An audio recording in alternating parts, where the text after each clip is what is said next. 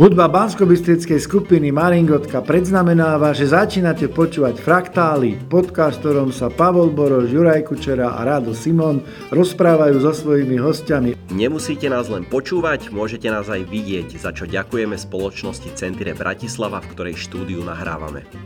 Som rád, že sa podarila ďalšia veľká vec, že k nám prišiel pán Peter Beňuška, ktorého predstaví eh, Rádo, určite tak, ako sa patrí. E, ja by som len na úvod teda povedal, že počúvate alebo pozeráte Fraktály, e, náš podcast, ktorý, v ktorom sa snažíme predstavať ľudí, ktorí e, stoja v tieni veľkých projektov. Dobre. Treba podotknúť. Takže ak teda môžem ťa poprosiť, predstav nášho hostia. Tak, Peter Beňuška, bývalý Aj. hlavný architekt mesta Bratislavy, a tiež e, bývalý hlavný architekt Európskej komisie. Ano. Ale tých vecí, ktoré si robil, e, popri tom je oveľa viac, takže ja verím, že to bude viac obsahom toho rozhovoru, ktorý tu budeme mať. Dobre, teším sa naň. Takisto. Dobre, máme Dobre. také štyri časti už, lebo z začiatku sme to mali na divoko, teraz už to usporadúvame. Tak ako som vravel a úplne priznávam, že učíme sa. Takže prvá časť, Celý tu voláme vždycky, že osobným menom, takže nie, nie som drzý, len hovorím, že o Petrovi. Hej, takže to... uh, druhá časť, aby ste mali prehľad, čo vás čaká, je, že voláme ju, že biznis. To znamená, že to, čo ste napáchali v pracovnom živote. Uh-huh. A potom máme takú, na ktorú sa teším vždy, na ostatné, ale, uh-huh. a mhm. voláme ju tak ľudovo, že spoločenské presahy. Áno. A poslednú voláme bulvár, ale zatiaľ sme nikdy nešli do nejakých, do nejakých úplne, že naozaj bulvárnych tém, ale tak je to také voľnejšie, spýtame sa v podstate na hočo. Takže to sú, to sú štyri také základné okruhy, čiže ak dovolíte, teda začneme hneď. Tak sa tým. môžeme aj spýtať, teda, lebo tak som hneď začal rozmýšľať, že čo dám do tej profesnej a čo dám do tej no do tej spoločenskej, že napríklad Dom Európy, ktorý som inicioval, založil a mali sme veľa aktivít pred vstupom Slovenska do EÚ, e tak e, že či to má zaradiť do profesijných alebo do celospoločnosti. Ja si myslím, že to bude prekrývať. Bude, tam, tam sú není jasné hranice, mm. tie, tie presahy tam sú a myslím si, že pri uh, profesii, akú máš ty, to znamená mm. architekt, tam to, ten spoločenský a profesijný uh, prekryv je veľmi silný, veľmi výrazný. Takže Jasné, a, myslím, a, ľuďom, to je, ono to není a ľuďom, to je, ľuďom to je v zásade jedno, lebo aj tak, keď mm. budete hovoriť zaujímavo, tak určite im to bude Dobre. jedno, že do ktorej škatulky to patrí. Čiže, e, čiže poďme na tú prvú časť. E, ste Bratislavčan. Áno, rodený zo Celá starého... otázka, priestor je. hej, rodený zo starého mesta, hej, prvé, čo si pamätám, taký malý, keď som začal chodiť, tak to bolo na Korze, teda na rybárskej bráne. Sme bývali uh, tam na čísle 4, oproti bol mliečný bar a sa pamätám, že ináč bol to byt, e, nebyt, tak nejakej štvrtej kategórie, kde sa ako dieťa pamätám, že po Pavlači som chodil a strašne tam bolo zima, no, ak bolo treba na záchod ísť. Hej. A ešte čo si tak pamätám odtiaľ je napríklad, že ne, teda bol som najstarší syn, čiže sme tam bývali, bývali traja v takej jednej veľkej miestnosti, ktorá oficiálne tuším ani nebola bytom. A, a otec niekedy na, na nedelný obed si dával potom aj pivo. Takže ako takého štvoročného, aby ma vychovával k samostatnosti, tak ma poslal oproti do mliečného baru, kde vtedy čapovalo aj pivo. Sa pamätám, že taký velikánsky džbán plný som niesol, ktorý teda pre mňa bol vtedy taký veľký. Aj, tak to sú, takže tie prvé kontakty s Bratislavou boli priamo z historického jadra, z toho, kde kde je. Alebo a to hovoríme teda o 50. život. rokoch zhruba. Áno, áno, začiatok 50. rokov. Potom sme sa presťahovali na Záhradnícku, keď, som, keď sa narodil druhý brat a ja som mal 5 rokov. No teraz je taká... Áno. Teraz je taká, neviem či len teraz, ale ja pre mňa je teraz, teraz som objavil, je taká facebooková stránka Bratislava, stará Bratislava, fotky sa tam objavujú. Áno, áno. A pre mňa to. ako nebratislavčana je to fascinujúce vidieť, že že ako, to, ako sa to reálne celé rozširovalo postupne. Ale k tomu asi prídeme. Ak môžem ešte troška jasne, do toho jasne. detstva o Ste Bratislave. Bratislavčan Tak stále. som vravel, že, že na tú záhradnickú sme sa presťahovali a konkrétne teda nárožie záhradnická do Hnányho. E, Dom vtedy postavený pre pracovníkov Slovenskej akadémie vied. Môj otec robil na ústave architektúry tam. On bol tiež architekt a projektoval tento dom pre zamestnancov Slovenskej akadémie vied. A keď idete sme odtiaľto smerom do mesta, tak ho spoznáte tak, že na nároží, teda na rohu Dohnanyho a Záhradníckej, je taký relief e, Matka s dieťaťom priamo na stene. Lebo boli to 50. roky, tuším v 56. alebo kedy e, bol dostávaný a sme sa tam To je nasťahovali. obdobie v podstate, kedy sa stavali relatívne mnohé budovy v Bratislave. Myslím si, že jedna, ktorá z, tej obdobia, z toho obdobia pochádza, je Interán Mladá Garda, kde sme my obidvaja dosť dlho žili. Hej, A tiež je známy tým, že má tých reliefov a grafík eh, z budovateľského obdobia veľmi veľa. Hej, hej. No tak tu najmenej a je to taká rodinná téma, teda to podľa mňa ukazuje, ako Nie taká budovateľská. otec, otec založený, teda matka s dieťaťom je tam. Čiže inšpiráciou vám bol otec, taká otázka, ktorá... O, myslím, že museli, mnohom, aby ste sa stali architektom. o, nebolo to jasné, či sa ním stanem alebo nie. Ja som si, tak ako ma vychovávali od mala, že ísť svojou vlastnou cestou, tak som sa snažil ísť svojou vlastnou cestou a napríklad, keď som študoval architektúru, tak môj otec nikdy nevidel ani jeden z mojich projektov školských. Hej, to som si všetko robil sám. Ale, ale určite sa mi to dostalo nejako pod kožu, pretože mm, si pamätám, že napríklad tu na do tohto okolia a ďalej, ako je Štrkovec, e, sme chodievali na prechádzky, na výlety. On samozrejme pracovne, lebo, lebo e, on bol urbanista a projektoval tu na tie sídliska. Takže si pamätám tie štrkoviská a proste voľná príroda. A otec mi rozprával, tu budú raz stáť domy. Hej, a teda stoja.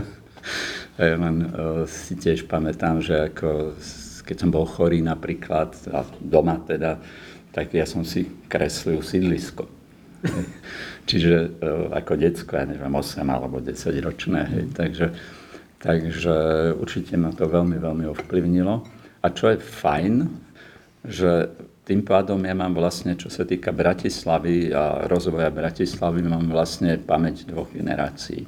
Mm-hmm. Lebo proste od detstva, od desiatich rokov si pamätám, ako rástla, aké boli plány, čo sa nevydarilo a tak ďalej. Beňuškovci sa zjavili v Bratislave kedy? E,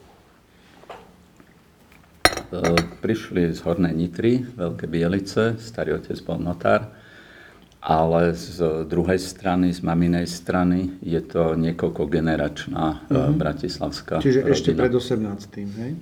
Áno, áno, e, stará mama, zaslobodná her, herová, tak e, teda mamina, mama, tak e, je, bola taká typická bratislavčanka, teda preškuračka, ktorá hovorila tými troma jazykmi a, a mala aj takú to svoje sociálne okolie, bolo takéto. Takže mali ste silné tie sociálne ako keby Hej, hej. Na, na, čo bolo napríklad zaujímavé, že ja som ako Dom Európy v roku 2000 e, sme iniciovali a v roku 2000 sa to, sme to zrealizovali, sa osadzali zvony do domu svätého Martina. Mm-hmm. A stará mama to samozrejme pozerala, vtedy mala, vtedy mala už e, no, temer 90 rokov, skoro, tes, tesne pred 90 bola. No a tak sa ma pýtala, že a prečo ste vybrali hore vo veži tie neogotické okná? No, reku, aby sa tam mohli vložiť tie zvony. No ale ja sa pamätám, oni počas prvej svetovej vojny boli zničené a rozbité, aby sa z nich vyrobili zbranie. Hej. Že ona si pamätala, že keď ich e, likvidovali tie zvony v tom 1900, neviem kedy presne, 14 až 18, takže tie okna tam zostali, no ale povedali, tak som sa potom pýtal historikov, že, no, že oni rozbijali tie zvony hore a dole hádzali len kusy potom e, toho, to, tej zliatiny. Takže, takže tá pamäť hi- historická, viacgeneračná, napríklad sa prejavila takto. Dobre, takže ste e, pokračovali svojím spôsobom v otcovom diele a čo sa týka štúdií a tak, neviem, či sa chceme nejak e, zmieňovať. Normálny E, študent v Bratislave. Čo mňa veľmi oslovilo a zaujalo, samozrejme, je to Alžírsko. Mhm. A, lebo som si vás trošku lustroval, aj o tých zvonoch viem, čiže mám Áno, to v príprave, áno. ale možno sa k tým ešte vrátime. Hej.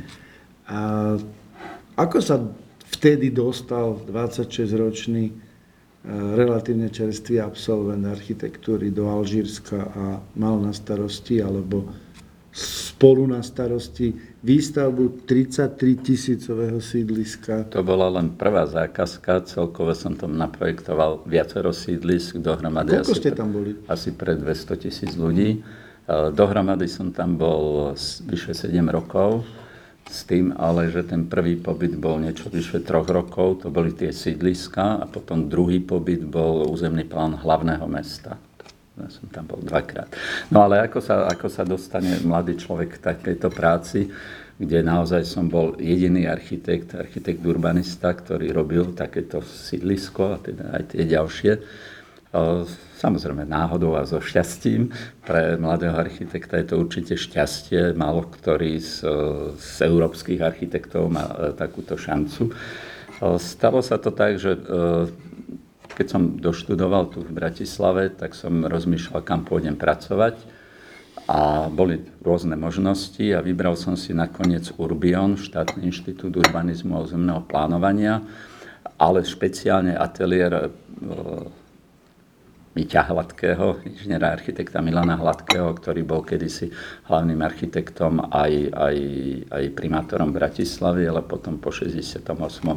roku v rámci normalizácie eh, ho ponížili v úvodzovkách a viedol priamo projekčný ateliér. No a preto k nemu, lebo on sa vyznačoval s takou pre mladého človeka veľmi dobrou vlastnosťou, že každému mladému dal šancu že si nemusel odkrútiť tie učňovské roky, ale, ale dostal maličku, ale zákazku a podľa toho, ako sa osvedčil, tak buď teda prešiel tými normálnymi učňovskými rokmi, aby mohol dostať znova takú nejakú podobnú alebo väčšiu, alebo ak uspel, tak potom rovno už pokračoval v týchto zákazkách. Čiže to bol prvý dôvod a aj sa to podarilo. Ja som do tých eh, 26 rokov som eh, spravil jeden územný plán Krupiny. Mm. Spravil som eh, sídlisko, ktoré sa potom neskôr, keď som bol v zahraničí, zrealizovalo pri, v Bojniciach, pri nemocnici a ešte rôzne ďalšie, hej, niekoľko, niekoľko zákaziek som takto stihol do tých 26 rokov. No a druhý dôvod bol profesor Karfík. Karfík bol Baťov architekt, ktorý e, za, je takým môjim vzorom. E, za mladí on bol aj v ateliéri Le Corbusiera, aj Franco Wrighta, teda staral sa o svoje vzdelanie. A potom sa stal Baťovým architektom, kde pre ňoho staval teda fabriky a sídliska a aj administratívne budovy všelikade po svete. No a e, pán profesor bol vyhodený z fakulty architektúry, lebo bol kapitalistický architekt, tak taký nemôže dobre učiť. On e, je autorom napríklad takej publikácie administratívne budovy, lebo je jeho budova v Zlíne, ktorú postavil pre Baťu začiatkom 30. rokov sa stala svetoznámou. To 21? Áno, áno, veľmi pokroková. Uh-huh. Hej, Áno. vieš. Tam, A v čom pokrokovať? v čom? No, napríklad, teda aj konštrukčne, ale, čo, ale aj koncepčne, že e, boli to veľkopriestorové kancelárie. Baťa mal svoju kanceláriu vo výťahu, veľkom, stôl a tak. A chodil z poschodia na poschodie, aby teda mohol komunikovať so svojimi zamestnancami. Hej, To bola taká špecialitka, ktorá, ktorá zaujala mnohých. Hej. On bol autor toho... Ktorá sa našťastie nechytila. možno. On bol autor toho modulu, toho 360 e, v rámci toho skeletu tých administratívnych budov a e, potom e, organizácie toho priestoru v rámci Áno, nejakého áno. On- rastra, ktorý Hej. bol, myslím, železobetónový a výplne medzi tým. Áno, tak. Hej, on teda mal taký ten modul 810, aby sa v tom dalo aj parkovať dole. Hej. A e, ten základný, ale ten sa samozrejme členil na tak, tak ako si hovoril, teda, Neviem, či 360 teda alebo 270 alebo 135, 135, 270, e, Čiže aj ten 810. pán Karlík zohral rolu, Karfík. To, Karfík pardon, zohral rolu, že ste sa dostali do Alžírska. Uh, áno, lebo on mal veľmi veľa uh, medzinárodných kontaktov a spolu sme robili nejaké výskumné úlohy. Konkrétne sme, ja som mal na starosti aj taký prehľad, lebo sa pripravoval nový stavebný zákon a metodika k nemu. Zákon o územnom plánovaní je v tom, alebo doteraz teda ešte je v tom. No a tú metodiku, ja som robil také porovnanie metodík, ako sa v tých urbanistických výkresoch, ako, ako, aká je tá vizuálna komunikácia, tak som robil takú analýzu, že v ktorej krajine ako a z toho vyplývali potom odporúčania, že ako by sme to mali robiť u nás, teda vtedy ešte v Československu. Hej, čiže e, Karfík e, ma tiež veľmi ovplyvnil. No a potom, že ako som sa dostal do Alžírska úplnou náhodou, pretože e, medzi, cez firmu Hydrokonzult Urbion vysielal svojich pracovníkov do Alžírska. To bola novopodpísaná zmluva v e, 75. 6. roku. 6. No a e, nie všetkým sa to hodilo. Boli takí, čo tam dva tam išli a vrátili sa rýchlo naspäť, lebo tie životné podmienky tam boli nejaké tvrdšie, ako očakávali alebo aj požiadavky na ich výkon bol vyšší, ako, ako oni boli zvyknutí tu nám podávať. Pekne ste to povedali. Takže, takže, takže sa, Nikto sa vrátili. takže sa vrátili a, a tým pádom môj podnik Urbion, teda môj zamestnávateľ Urbion, štátny podnik, eh, mal, mal eh, dlh, mal zmluvný záväzok a potrebovali tam niekoho poslať, tak sa ma tak spýtali, že či by som nešiel, reku, samozrejme, veľmi rád. No a tak sa stalo, že na, presne na moje 26. narodeniny som sedel v lietadle, ktorým som letel. Uh, možno na chvíľku zdanlivo len odbočím, ale ma to teraz napadlo.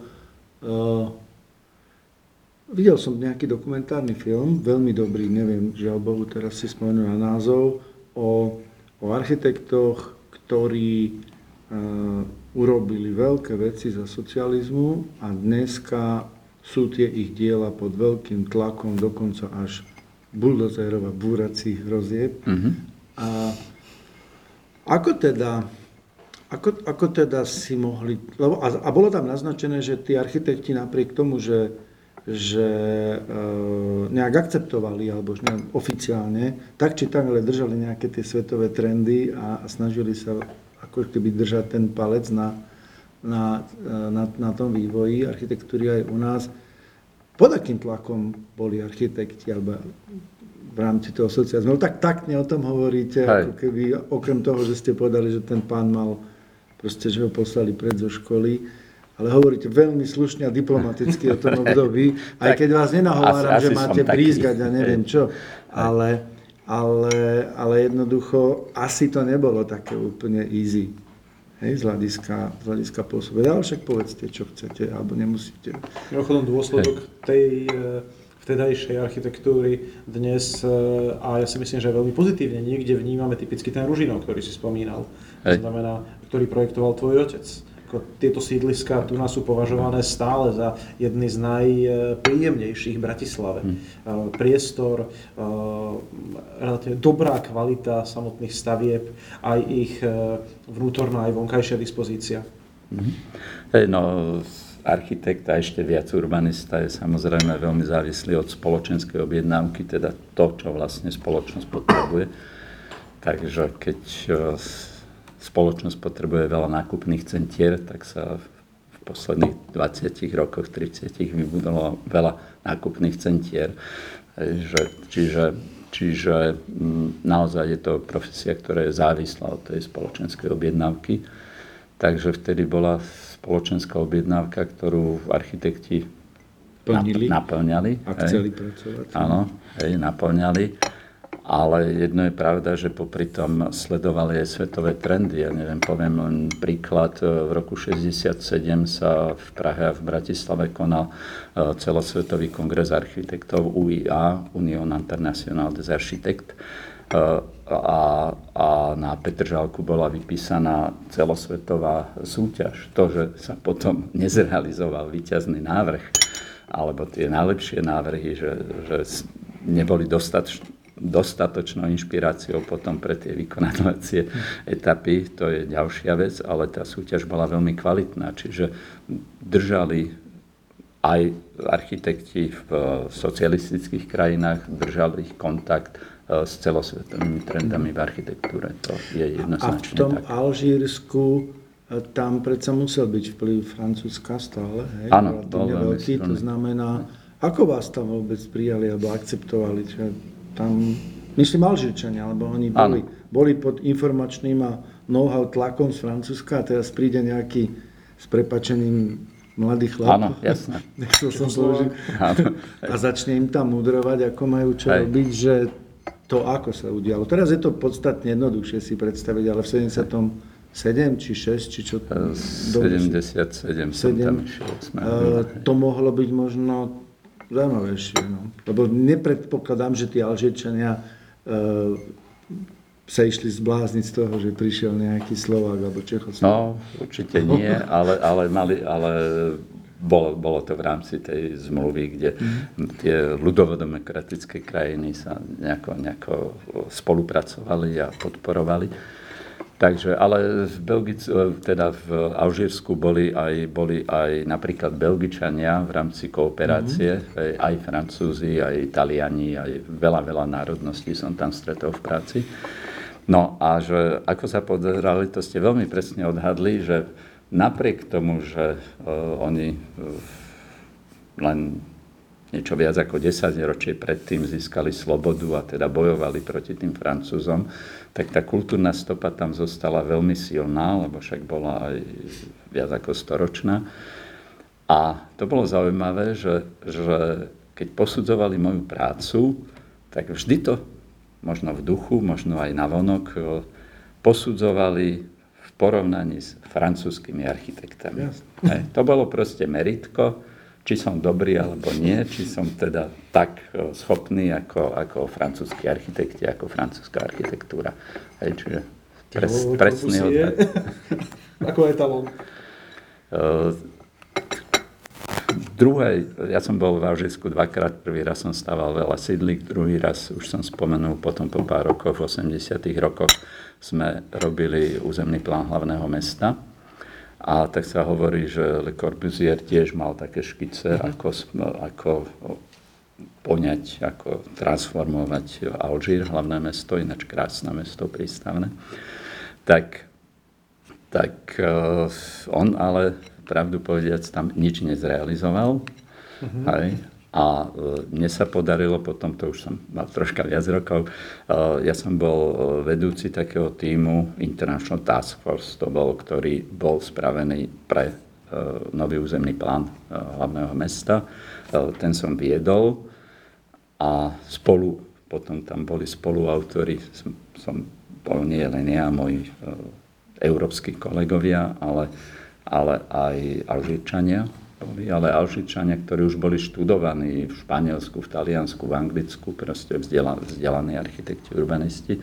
No, takže k tomu Corbusierovi, on má svetoznámu škicu a aj ja, ako spoluautor, mám schválený územný plán alžírskou vládou pre rozvoj toho mesta.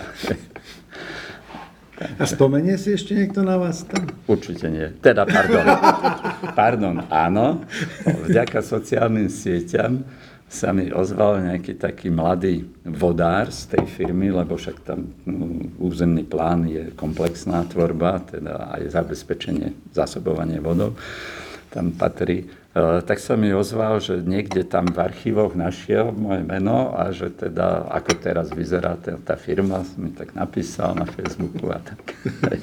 No dobre, takže, takže už, len, už len v úvodzovkách za, za, za tú vašu životnú etapu v Alžírsku máte, by ste si určite vyslúžili nomináciu do Fraktál. takže len, že to nie je zďaleka všetko, takže idem, ideme ja, ďalej. Ja ešte mám otázku. Ešte Ty si tam nedá. údajne projektoval aj mešitu. Áno, aj, zre, aj zrealizoval, aj som chodil, chodil na tú stavbu. Je to tak, že oficiálne som nesmel podpisovať výkresy, lebo mešitu smel projektovať len Mohamedán, čiže oficiálne to podpisoval jeden súkromný alžírsky architekt ale všetci robotníci na stavbe, všetci v tom mestečku videli, kto chodí na tú stavbu a teda kto ju, nie len, že som robil stavebný dozor, ale naozaj som ju projektoval. Takže tá stojí v mestečku El Aruš. A možno ešte poviem dve také perličky. Ďalšia je, že som v Setife zachránil jednu rímsku mozaiku, veľkú, takú asi 4x5 metrov, ktorú našli, robili tam veľký zábavný park a odkrývali e, pôdu a e, Alžírsko je veľmi bohaté na rímske pamiatky. A tam sa našla temer neporušená takáto velikánska rímska, rímska mozaika. Tak ja som e, skontaktoval takého, takého predsedu kraja, to nazvem, hej, ale cez nášho riaditeľa, lebo to bolo, že my nič nesmieme a, a Peter čo blbne, že však to sa nepatrí, to, ak to zničia, tak to je ich vec, to je na ich území, o to sa ty nestaraj. Tak ja som sa o to staral, no a mozaika bola zachránená. Ale vy, vy máte tento uh, nejakú takú tú zachraňovaciu vlastnosť, pretože čo som si o vás naštudoval, vy ste aj v Bruseli zachránili nejaké nejaké, nejakú, nejak, na ulici niekde, že ste videli nejakú malbu alebo nejakú... Ja, áno, áno, áno, áno. To a, bolo a tiež kus, kus, berlínskeho, kus berlínskeho múru. Tak, tak, tak, tak, Nie, vážim si históriu a, a chcem ju teda zachovávať ďalej. Ale... Aj tie zvony, to je tiež v podstate, to je také, áno, to je taký syndrom. Áno, ale skôr by som to, to neviem, to som zatiaľ nepočul toto.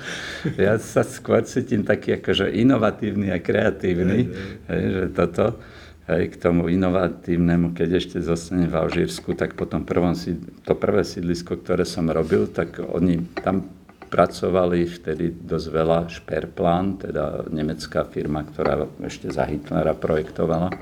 A to bol Hitlerov architekt Hitlerov architekt Šper. Ale myslím, tí, Šper plán, tam... áno, tí tam tiež pracovali a vlastne ten urbanizmus, tie územné plány tých zón, obytných zón sa robili podľa takej tej nemeckej alebo európskej e, metodiky, kde boli rôzne koeficienty a tak ďalej uh-huh. používané, ale e, tí ľudia nevedeli, ako to bude asi vyzerať, aká bude hmotová skladba. No a ja tým, že som mal šancu si prejsť rôzne metodiky medzinárodné, tak som im navrhol, že ja by som to vo vašom prípade robil ináč, tak aby bolo vidno, že tu má byť vysoký dom a tu na nízky dom, aby bolo vidno troška aj tú hmotovú priestorovú štruktúru, nie len nejaké koeficienty.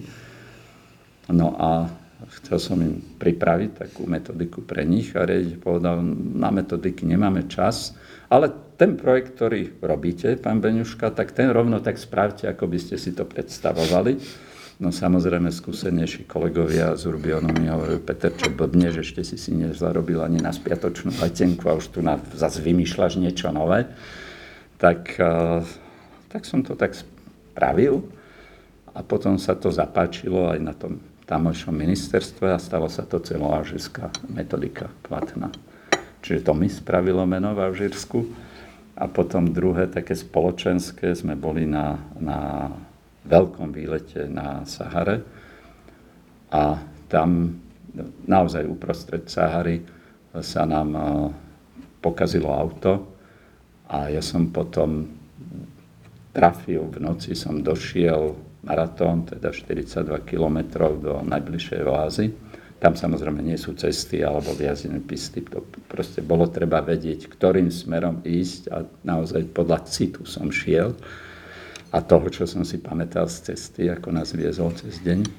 No a došiel som, trafil som, takže potom potom sa medzi kooperantami, to boli teda Európania, ktorí kooperovali, pomáhali rozvíjať Alžírsko, sa to rozšírilo ako, ako úplná legenda. A sa mi stalo, že som v takom francúzskom prostredí zrazu počul o niekom, ako, ako, ako aký úžasný kúsok spravil. Legenda, stali ste áno, sa naozaj sta, áno, legenda. a počul som o sebe ako o legende. No a to bolo záchranárstvo, to je pravda, zachránil som život 8 ľudí. Hej. Dobre, no. obrátim list jeden a Jasné. Prejdime, prejdime rok 90, do roku 1990. Tým mm-hmm. nechcem povedať, že sa medzi tým nič nestalo, ale proste toľko času jasne. nemáme.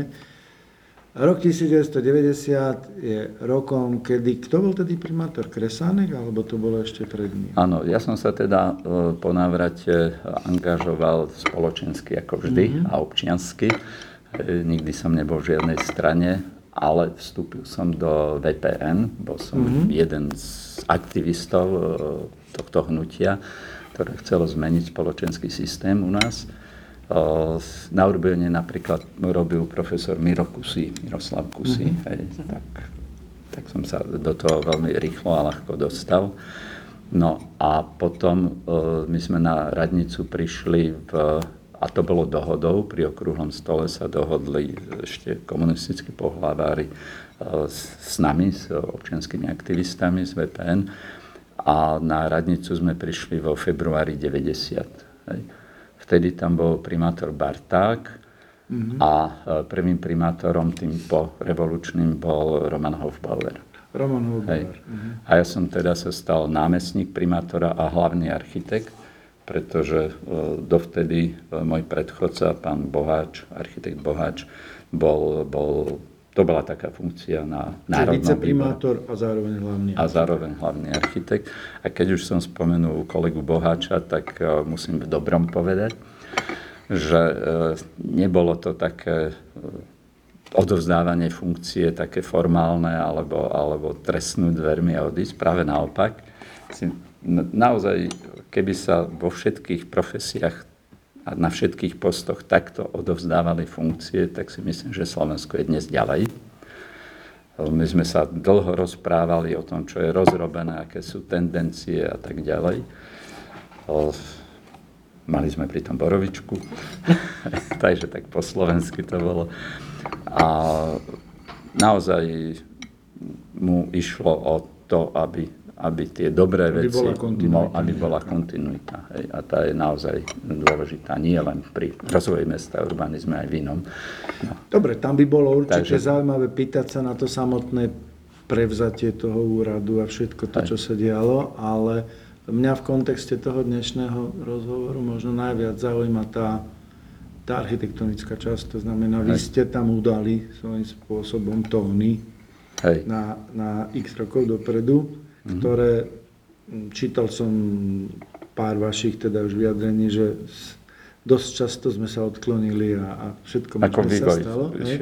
ale, ale tie základné nejaké kontúry alebo nastavenie Hej. sa, sa udiali vtedy. Uh, aký to bol teda pocit? Uh, tá Bratislava aj dovtedy rástla. To sa ne, lebo, to, lebo mnoho ľudí má dneska taký zvláštny teda dojem, ale že, že všetko sa deje dobre, že nie teraz. Hej? Ale Bratislava proste rastie kontinuálne už Stáročia, a veľmi jasné. výrazne. Hej, rastie posledných, ja neviem koľko, vy viete určite lepšie, ale proste ten nárast je pomerne prudký. Hej. A proste udal sa tón a teraz to, kam to dospelo, na koľko percent sa zhoduje? Ja viem, že to je hlúpa otázka, možno mi to dáte, ako sa No. hovorí, nechcem povedať čo, ale na koľko percent sa to aspoň približne zhoduje s tým, čo ste tam vtedy ako relatívne mladí, Hej. stále plný nápadov a myšlienok, ako Hej. vymýšľali, lebo neboli ste asi sám. Proste, Určite nie, čo nie, ste to sme vymýšľali a čo celý ste kolektív, chceli vlastne no. urobiť. A bola doba, kedy sa chcelo, kedy sa Hej. vymýšľalo. Hej. Čo vlastne Môžem? bolo v tej dobe úlohou hlavného architekta, možno Hej. čo som vyšiel dneska. Až Bratislava potom bola dosť dlhú dobu bez tejto funkcie. Môžem ešte popísať širší kontext? Jasné, jasné, však na to sme tu. Hej, Môžeme bola to, ako bola chcete, to alebo- úplne, úplne, úplne výnimočná situácia v spoločenskom vývoji, pretože vtedy, vtedy všetci od vlády po, po primátora Bratislavy, všetci chceli to isté. My sme veľmi úzko spolupracovali s tou prvou vládou a, a bolo to veľmi prospešné. E,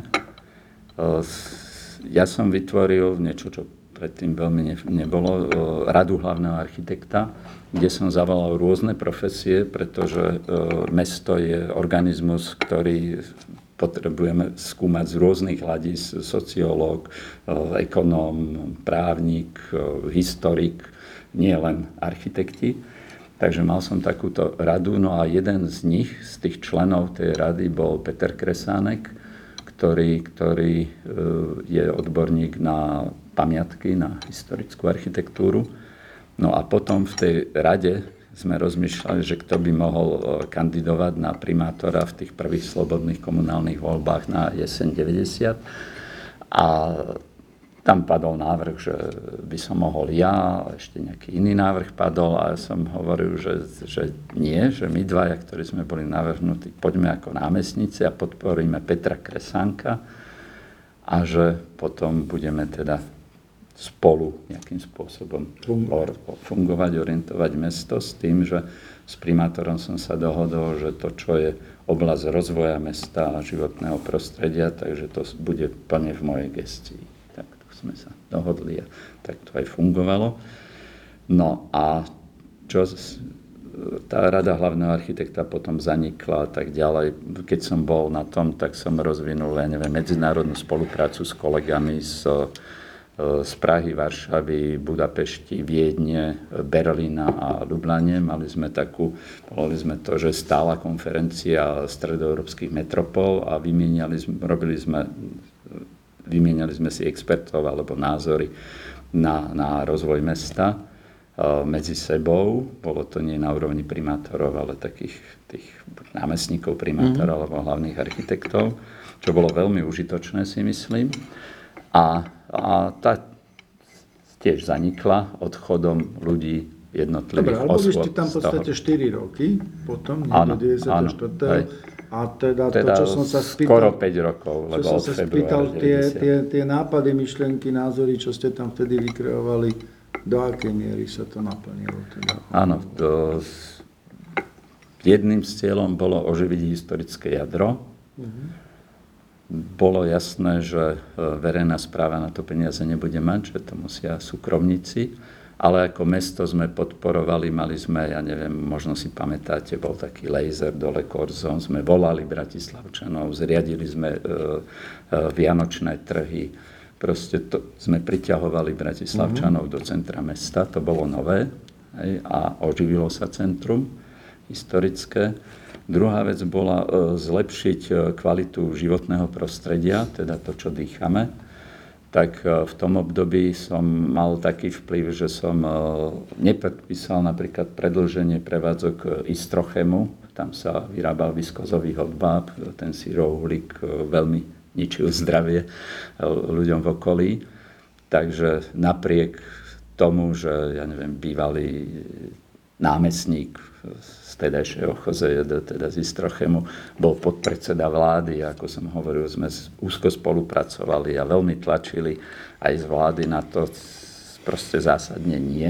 Bratislavčania si zaslúžia lepší, lepšie e, životné prostredie a dýchať zdravší vzduch. To napríklad sa zachovalo. Hej. A vtedy sme napríklad dohodli so Slovnaftom, že pre naše mestské autobusy budú vyrábať bezolov naftu. naftu iba pre nás, aby teda sa menej znečisťovalo. Čiže to sú také konkrétne, ktoré sa zrealizovali. Mm, boli schválené také priority rozvoja mesta, hlavné smerovanie. Jeden cieľ sa nepodarilo naplniť, to bolo zahustenie mesta. Ja som mal predstavu, že tá centrálna mestská oblasť, kde dodnes je veľa prelúk nezastávaných území, že sa má dobudovať a preto útvar hlavného architekta sme spracovali také pasporty, také priamo na tú voľnú parcelu, že aký dom by tam mohol stať. E, žiaľ, neboli, neboli využité. Ďalej sme chceli, aby sa sústredili niekam, aby sa vytvorilo nové mestské centrum, to, čo teraz rastie východne od historického jadra teda v oblasti Nivy a Eurovea a využiť nábrežnú promenádu. Tak zatiaľ kus je výborne zrealizovaný, ešte ide o to, aby sa to potiahlo ďalej. V ďalekej perspektíve by sa tento mestský život mal preniesť aj na druhú stranu Dunaja, do Petržalky, tam na Nové Lido. To uvidíme, kedy sa zrealizuje a dúfam, že niekedy áno. Čiže také tie základné, základné princípy sa naplňajú, aj keď tom čase všelikade vyrástli výškové budovy hore-dole po meste podľa vlastníckých pomerov, čo mňa ako hlavného architekta veľmi hnevalo a ja som také nepodpisoval. No a dôsledok bol potom ten, že mesto dlhé roky nemalo fun- obsadenú funkciu hlavného architekta. Moje právomoci boli veľké, lebo súčasne ja som bol... Čiže dôsledok toho, pardon, že ste ano. boli tvrdí, bol ten, že sa došlo k koncenzu všetkých v pozadí, že nebudeme mať hlavného architekta. Áno, a dokonca sa zrušil aj útvar hlavného architekta a zrušil sa aj útvar dopravného inžinierstva. Uh-huh. Ja som im vtedy hovoril, lebo však boli sme kamaráti, hej, že nerobte to, ak sa vám zdám tvrdohlavý a príliš zdôrazňujem, že je dôležitý pohľad dlhodobo na rozvoj mesta, nie zo štvoročného volebného obdobia, alebo z kamarátstva, z nejakého vlastníckého pozemku, vlastníctva pozemku, že nerušte to, dajte tam niekoho iného, ja odídem, nie je problém, dajte si tam niekoho, kto bude povolnejší tým tlakom novovznikajúcej vrstvy developerov a nových politikov, a, ale nerušte plánovanie, pretože to mesto sa vám zahltí dopravou a uvidíte o 30 rokov, čo tu bude. Hej. No. V podstate vidíme.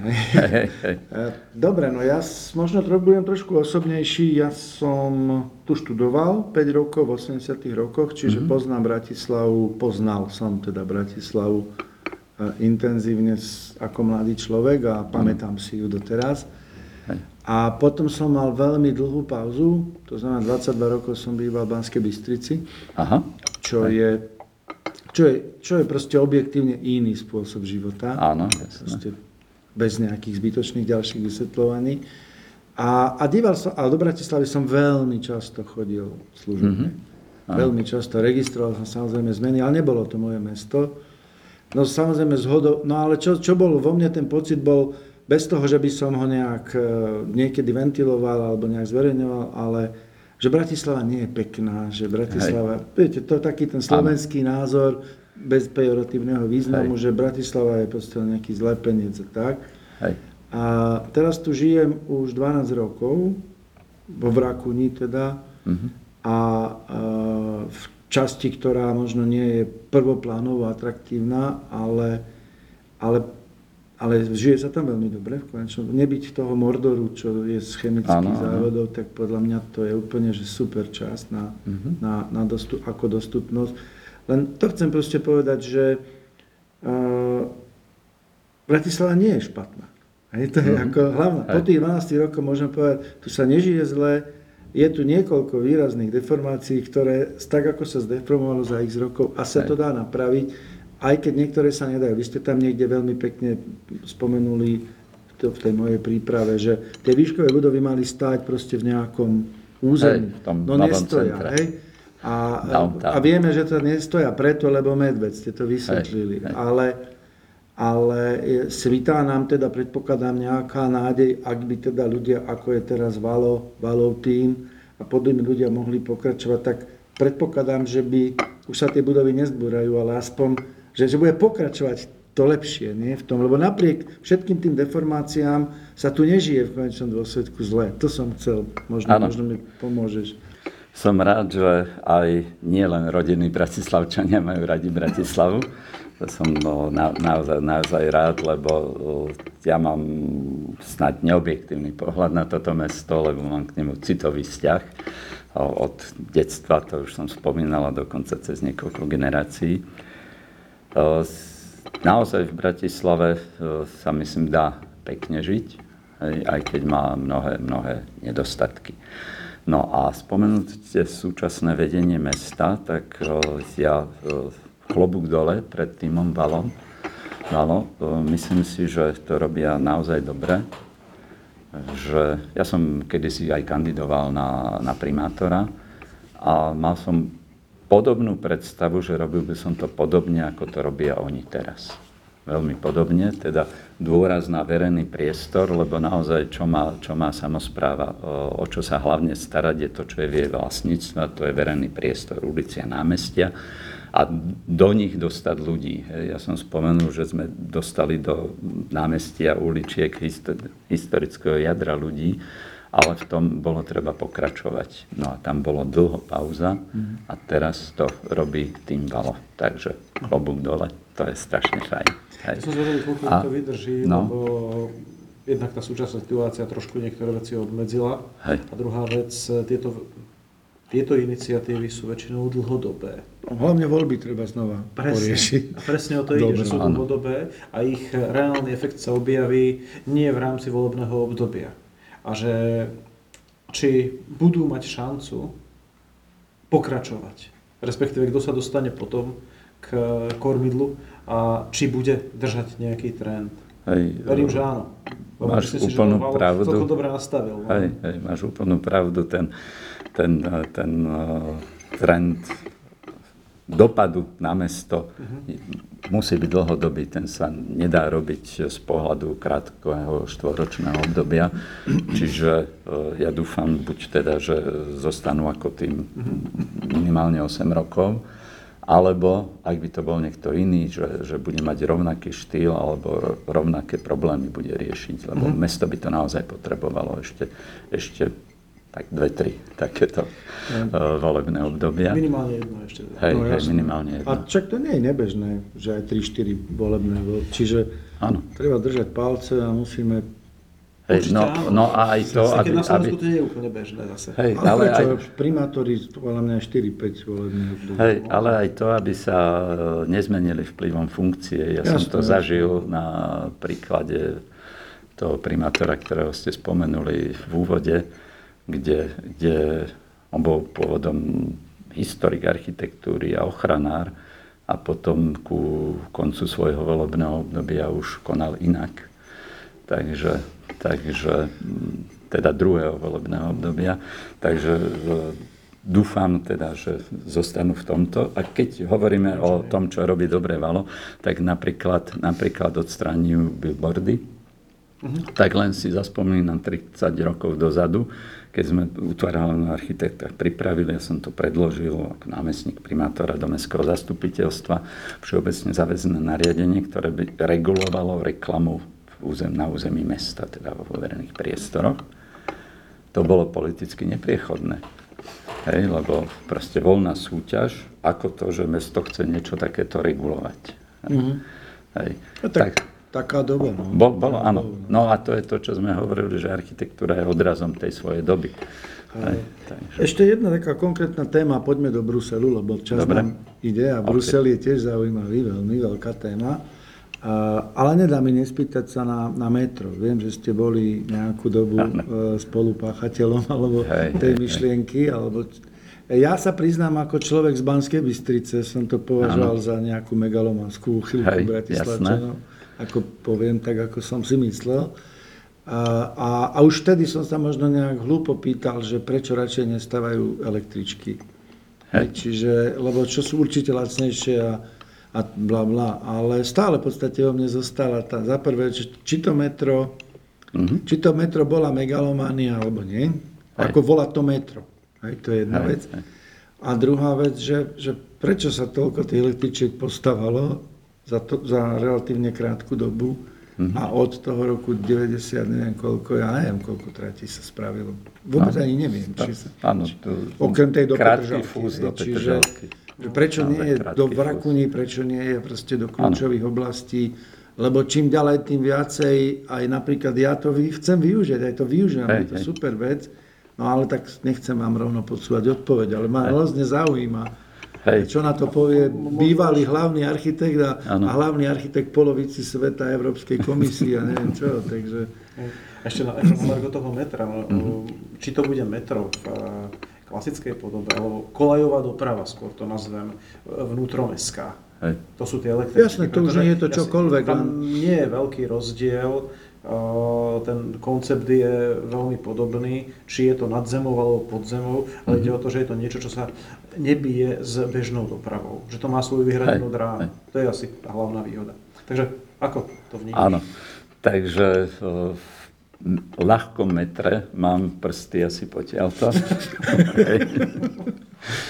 Takže keď sme prišli na radnicu, tak v tom začiatkom roku 90, tak bolo rozostávané ťažké metro so- sovietskou technológiou a, a mali to byť fakt ťažké veľké vagóny, Podzemný. proste vlak, podzemný vlak. E, Dokonca bola vykopaná taká podzemná štôlňa popod Dunaj, nie, po, asi do polovičky Dunaja, aby zistili presne, aké sú tam štrky a pláv, plávajúce e, podložie. No, e, no a my sme to zmenili, že, že to je snáď predsa len príliš ťažké a príliš megalomanské a že možno ľahké metro. No a to ľahké metro je teda také, že napríklad v električke to malo byť vedené na estakáde. Hej. A Proste nie len pod zemou, ale podľa toho, kde, tak buď na úrovni nad zemou alebo pod zemou, podľa toho, v ktorej časti. No, e, či to mesto potrebuje alebo nie, tak e, v tom čase, ja už som spomenul, že som mal veľa medzinárodných vzťahov, bol som aktívny, tak e, Štrasburg bol vo veľmi podobnej situácii, ktorý je menší ako Bratislava. E, Bol v podobnej situácii, že sa rozhodovala električka alebo ľahké metro. A e, taká odborná expertná skupina im spracovala názor, ktorý odporúčil električku pre Štrasburg a nie metro Val, e, voiture automatique légère, teda automatické, e, automatické metro. No, a ja som spravil to, že som oslovil túto skupinu, ktorá neodporúčila val, teda bolo jasné, že nie sú platení e, tou firmou Matra, ktorá ho realizovala, ale ktorá ich práve neodporúčila. Tak tých som oslovil a oni nám spravili štúdiu na Bratislavu, čo by odporúčali, či električku alebo metro. Teda ľahké metro, automatické to. Hej. No a tí, ktorí pre Štrasburg, pre Štrasburg povedali nie, tak pre Bratislavu povedali áno. Takže potom sme vypísali e, medzinárodné výberové konanie. To bol snáď prvý tender, ktorý, no medzi mestami určite e, po revolúcii, ktorý bol e, vypísaný, to bolo ešte v roku 90 som si zavolal bankárov a tak ďalej, proste čo sa v tom vyznajú, nie, nie tu nás zo, z lokálnych bank, hej, proste poradcov, ktoré sme spravili, e, ktorí to vyhodnotili, vybrali sme práve Matra Val, francúzske metro, e,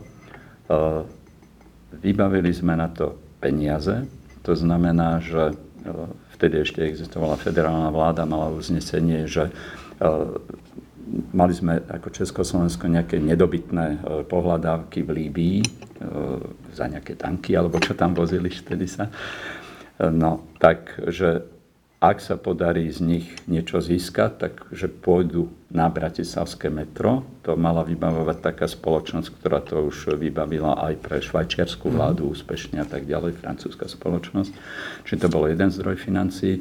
Druhý zdroj financií bol ten, že že mm, naši, naše fabriky vedeli do, dobre kvalitné výrobky produkovať, ale nevedeli to predávať. Tak zase taká francúzska exportná spoločnosť e, v tom združení s tou matrou e, spravila dohody s rôznymi e, fabrikami na Slovensku, že budú vyvážať ich výrobky, kvalitné výrobky, s tým, že z tej marže niečo, nejaká časť pôjde na Bratislavské metro.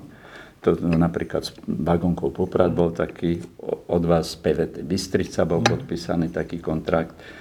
A, a okrem toho finančného príspevku do Bratislavského metra e, to malo aj ďalší taký celospoločenský alebo celoslovenský hospodársky efekt, že tým, že sa bude stavať Bratislavské metro, tak aj to PVT Banská Bystrica bude mať prácu a bude, bude, bude vyrábať to, čo e, vyvážali. To sa nepodarilo zjavne. Hej. Tak dopadlo. No, met, metro dopadlo celé A metro takto. Hej. takisto. Len o tom som A hovoril. to bola politika potom, že to tak dopadlo? Áno, iba kvôli politike. Čiže ja som sa na to nedíval iba ako na dopravný prostriedok v hlavnom meste. Ja som sa na to díval ako pomoc pre rozvoj celého Slovenska, Mhm. hej, práve týmto prepojením.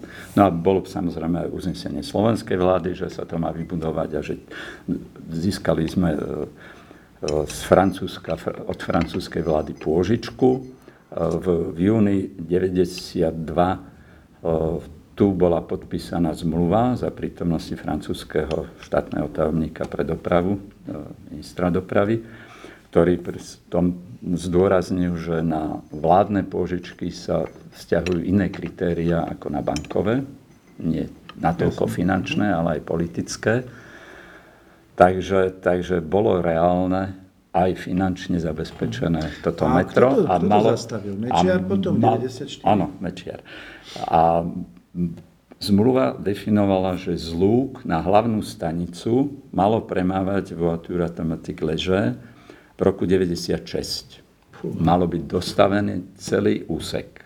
Hej. Mali sme byť prvé mesto na svete, ktoré by malo e, túto novú technológiu. 96. Áno. To, Hej. Mali by sme... A ju čo? Prvý na, provízie, prvý, á, áno, v tom sa dostanem. Prvý by sme boli na svete, potom som sa v takom metre potom ho zrealizovať v Paríži, linka číslo 14, keď tam niekedy pôjdete, tak, tak je presne to metro, je bezpečné, lebo proste ako je nastúpište, tak sa zatvoria, zatvorí sklo, za tým príde vlak, presne sa otvoria tam, kde sú dvere a tak ďalej. A, je automatické, teda bez e, vodičov. No, e, čiže takúto futuristickú vec sme mohli mať na Slovensku a v Bratislave. No a padlo to kvôli tomu, lebo potom v tom 92. boli voľby a, a e, Mečiarovci e, storpedovali toto. Na jednej strane zrušili rozhodnutie slovenskej vlády, ktoré, ktoré hovorilo, bolo za výstavbu, teda povedal, že áno, má sa stave. Padla federálna vláda, tiež vďaka politickej situácii. No a Bratislavská radnica mala úplnú inú politickú farbu ako e, HZDS.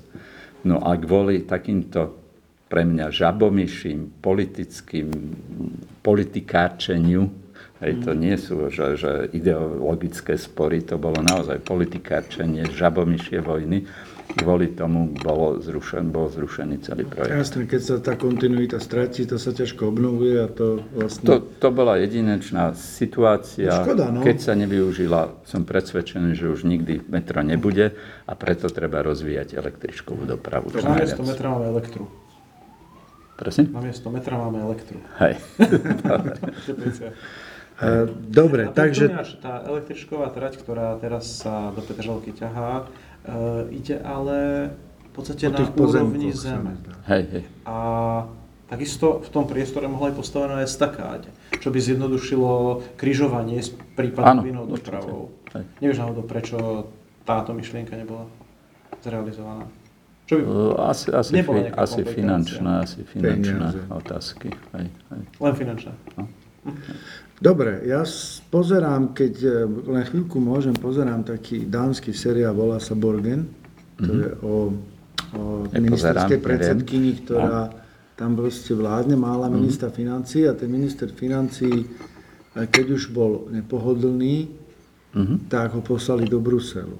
Takže premostujem teraz, že, že dôvod vášho odchodu do Bruselu bol to, že už ste, ho, už ste toho tu mali e, dosť, Nie. alebo vás niekto vyslal z akýchkoľvek e, dôvodov, alebo teda ako sa stalo, že v roku 2008, myslím, Osem, áno. 2008, čo už je čo je na vrchole, teda už dá sa povedať, tej kariéry profesionálnej, hej. To už nebol alžírsky mladý chlapec. Áno, to už hej, bol hej, hej. človek, ktorý skúsil aj vo verejnom priestore nie jednu vec. Hej. A ste odišli do toho Bruselu. Tak e, ako sa to stalo? Premostil som a máš bruselskú tému. Je- Na to Dobre. sa pripravoval. Hej, takže uh, nebol som tam poslaný.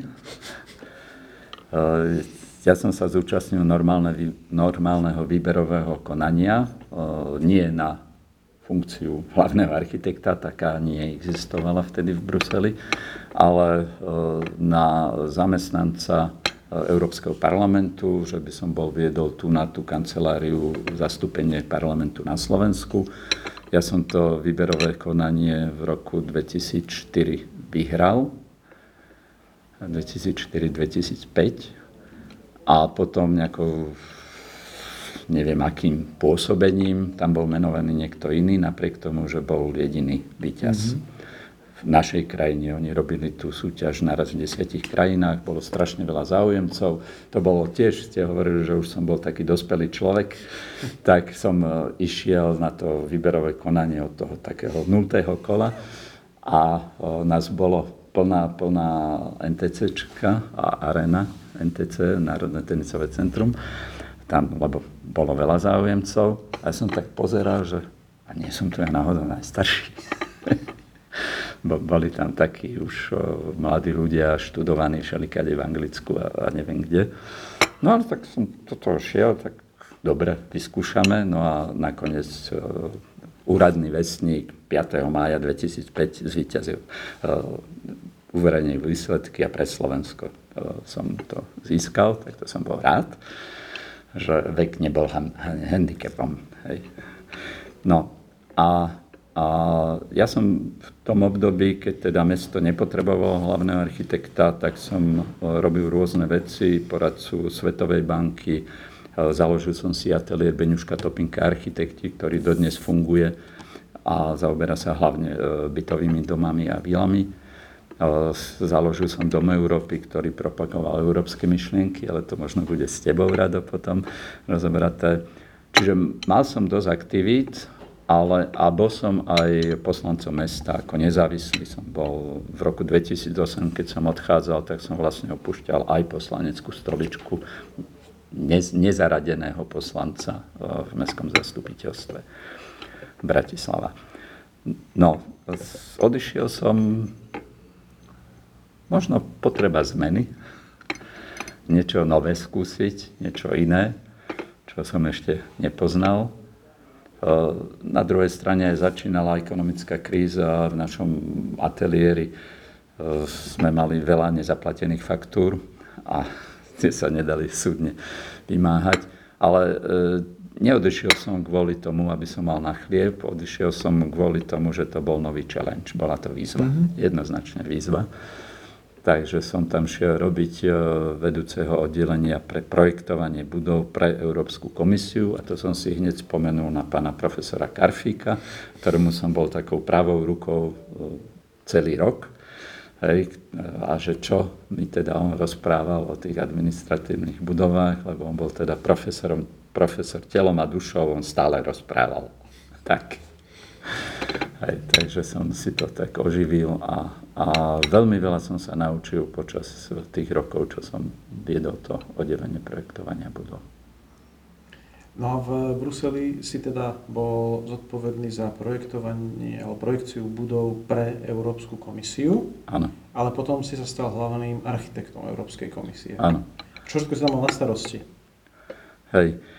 To, No to, to, to je taká honosná funkcia, minimálne podľa mena. Áno, hej. A pre mňa bola ľahšia ako byť vedúci projekcie, pravdu povediac, lebo ako vedúci projekcie som napríklad mal zodpovednosť hmotnú, to uh-huh. vysokú. Prvá budova, ktorú som podpisoval, a trvalo to teda hodne dlho, než som podpísal definitívnu kolaudáciu, bola taká 33 poschodová výšková budova pre veľa zamestnancov a boli tam stále nejaké také malé závady a, a z pozície tohto vedúceho oddelenia projektovania budov bola moja zodpovednosť, že či teda už tú závadu ešte na nej trvám, že tam ešte niekde zateká, musíte to opraviť a do poriadku príčinu odstrániť, alebo, alebo nie. Hej. Čiže e, ten ročný rozpočet, ktorý som mal k dispozícii a za ktorý som bol zodpovedný, bol rádovo 30 miliónov. A ktorý sa venoval buď prestavbám, zväčša prestavbám existujúcich budov a čiastočne aj do nových budov. Plus to bolo kolektív, ja neviem, 25 rádovo, od 23 do 30 ľudí, kde bolo potrebné robiť aj také, také teda nie len podpisovať dovolenky, ale aj, ale aj, ale Management. aj management a, a, a robiť ročné vyhodnotenia kvality práce tohto pracovníka. Hej, čiže- Riadenie ľudských zdrojov. riadenie ľudských zdrojov, hej, ja neviem, išiel som, druhý raz som šiel do Harvardu e, sa dovzdelať, hej, tam som si spravil postgraduál na tom o, o, business school. To boli Európania, alebo Belgičania, alebo kto boli tí 25 ľudia? Z celej Európy? Alebo... E, Asi z desiatich krajín som mal v, týme ľudí. A to, bol, to je tiež strašne fajn, mne to vyhovovalo, takéto multikultúrne prostredie a každý príde s nieč- so svojimi skúsenostiami alebo so A vy, čo svojimi viete zvykmi. 6 jazykov, tak v podstate s každým ste si vedeli, vy viete 6 jazykov, som si prečítal. Tak, dohovorím sa. Tak s každým ste si v kuchynke vedeli porozprávať, podľa mňa aj Hej, to, čo sa a- nehovorí. Hej, a, a snažil som sa aj tú ľudskú Sorry. časť náš, nás, nás, našu ľudskú časť e, aktivovať, aby vznikol, keď som prišiel do toho oddelenia, tak tam boli veľmi zlé medziľudské vzťahy, ale podarilo sa ich zmeniť. A napríklad sme robili také, ja neviem, na Nový rok, ľudia odišli domov, na, do, každý do svojej krajiny za rodinou a tak, tak potom priniesli nejaké e, svoje regionálne, národné špeciality a tak sme si vysvetľovali, že, ja neviem, že toto je parenica a, a, a takéto niče tu na, u nás aj udíme, aj máme. Čiže, čiže tak. Aj oblievačku ste spravili na veľkú? Nie, nie, nie, nie to, to sa považuje za barbarstvo. Toto nie, ale hovoril som o tom, že je taký zvyk a, a kolegyne sa na mňa tak pozerali ako na nejakého strašného barbara. Hej, tak, ale, čiže vedia, že je taký zvyk na Slovensku. Bol tam aj niekto iný zo Slovenska? O, nie. Z V4 O, v tom týme? Môj riaditeľ bol Maďar, ktorý ma prijímal a v tom mojom týme priamo bola potom, pol, áno, Polka. Polka, bola Polka a iní tu nás ve štvorky nie. To bola tá projekčná časť. Tá projekčná To bola tá projekčná časť, kde ešte len dopoviem, že e, Európska komisia má v Bruseli e, temer 70 budov, vyše 60, hej, čiže stále bolo čo Rekonštruujú. A my sme za to obdobie, ja som bol vedúci toho oddelenia 7 rokov a za to obdobie sme predstavali asi, alebo novo postavili, lebo mnohé sme postavili aj nové budovy, asi e, petinu e, kancelárskych plôch komisie, to znamená asi 200 tisíc metrov štvorcových, lebo komisia má rádovo 30 tisíc zamestnancov a tí teda sú na rádovo milión metrov štvorcových, čiže jednu petinu sme za tých 7 rokov spravili novú. Hej. A to bola taká Takže- hands-on architektonicko-projekčná práca e, s tým urbanizmom, ktorý si dovtedy viacej robil, to nemalo až tak veľa spoločné, či áno? Nie, nie, tam som naozaj si spomínal na to, ako sa robia administratívne budovy. Hej. A, a, ale kde tu sa vyskytla aj perlička. E, Perlička napríklad je, e, v roku 2015 v Miláne bola Expo, svetová výstava. A e, tá sa začínala nejako v máji, či kedy. A, a začiatkom roka za mnou prišli z takého vesmírneho výskumu, čo je také riaditeľstvo, kde sú tie programy Copernicus a Galileo, ktoré e, s- majú satelity, ktoré používame teda aj na naše mobily, ale aj napríklad pre polnohospodárov, kde ti oni vedia, že na 1 m štvorcový určiť, že či v tej pôde či treba pridať dusičnany alebo nie, že či je vlhká alebo nie je vlhká. Čiže veľmi užitočné pre polnohospodárov. No a toto tam chceli prezentovať a na to chceli mať samostatný pavilón. Vzhľadom k času sa to nedalo robiť nejaká súťaž alebo niečo, tak som si sadol a nakreslil som si pavilón, ktorý, ktorý a, a veľmi ma to bavilo, lebo to bolo naozaj kreatívne, ktorý sa zapáčil klientovi a išiel sa realizovať, len napokon teda nemal som zrealizovaný pavilon na Expo Milano 2015, pretože tam by to mala stavať priamo Fiera di Milano, lebo už nebol čas, oni robili verejné obstarávanie a teda nebolo čas na stavnú firmu tak bola dohoda, že sa použije cez nich, že to pôjde a oni to postavia. No len verejné obstarávanie, krátko na to išlo vedenie Fiera di Milano do basy kvôli korupcii v Taliansku. Talianská finančná policia zasiahla, takže komisia toho okamžite odskočila. Samozrejme s takou firmou nemôžeme mať nič spoločné, takže uh, tento projekt padol. Ale iné som si Ale Expo bol. Expo bol, hej, no. aj som bol na jeho návšteve.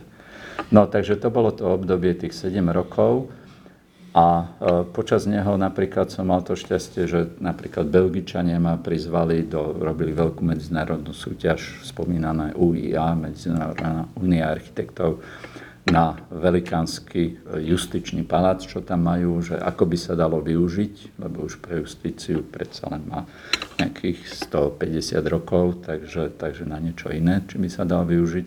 Svojho času to bola najväčšia civilná stavba v Európe, postavená teda v druhej polovici 19. storočia.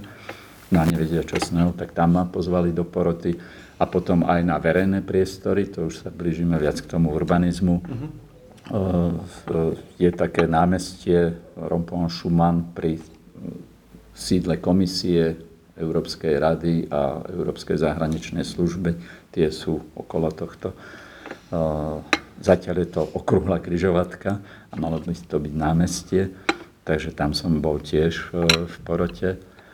A potom a dúfam, že sa ten výťazný projekt zrealizuje teraz v budúcom roku by sa mal zrealizovať. Takže som bol ako hlavný architekt komisie, čím som sa stal vo februári 2016. Sme mm-hmm. nastavili tú funkciu, že je to na štvoročné obdobie. Teraz to vykonáva eh, nemecká kolegyňa, nemecká architektka, je druhá v poradí, mm-hmm. hlavná architektka. Takže je to vlastne nová tradícia, ktorá bola založená v komisii.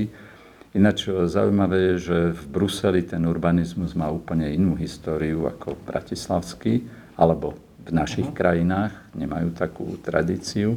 A tam napríklad e, funkcia hlavný architekt vznikla až, až teraz po roku 2000, teda 2009. Bol uh-huh. vymenovaný historicky prvý hlavný architekt v Bruseli. No ale vraťme sa do komisie, teda ako hlavný architekt komisie som mal na starosti kontakt e, s belgickými úradmi, teda s rozvojom mesta, so životným prostredím, s týmito, s týmito odbormi na regióne.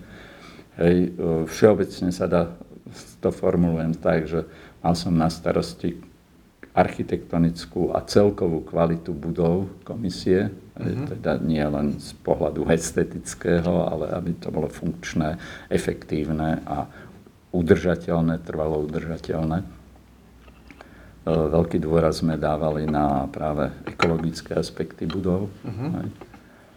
Čiže toto boli také moje hlavné sféry vplyvu. Uh, hovorím o vplyve, lebo nemal som tým, neriadil som ľudí, ale, ale spravili sme to tak, že keď niekto projektoval nejakú budovu dôležitú, tak som s ním sa o tom rozprával a spolu sme nejakým spôsobom upravovali ten návrh. Hej. Mm-hmm. Ale on bol za to zodpovedný mm-hmm. ako vedúci projektant, hlavný projektant a ja som mu do toho kecal. Čiže bolo to dodržať nejaké parametre, ktoré súviseli s e, ekológiou, udržateľnosťou, áno, energetikou. Hej. toto veľmi Keď asi, som áno? tam prišiel ako do, viesť tú projekciu, mm-hmm tak oni mali už spracovaný taký nejaký technický manuál.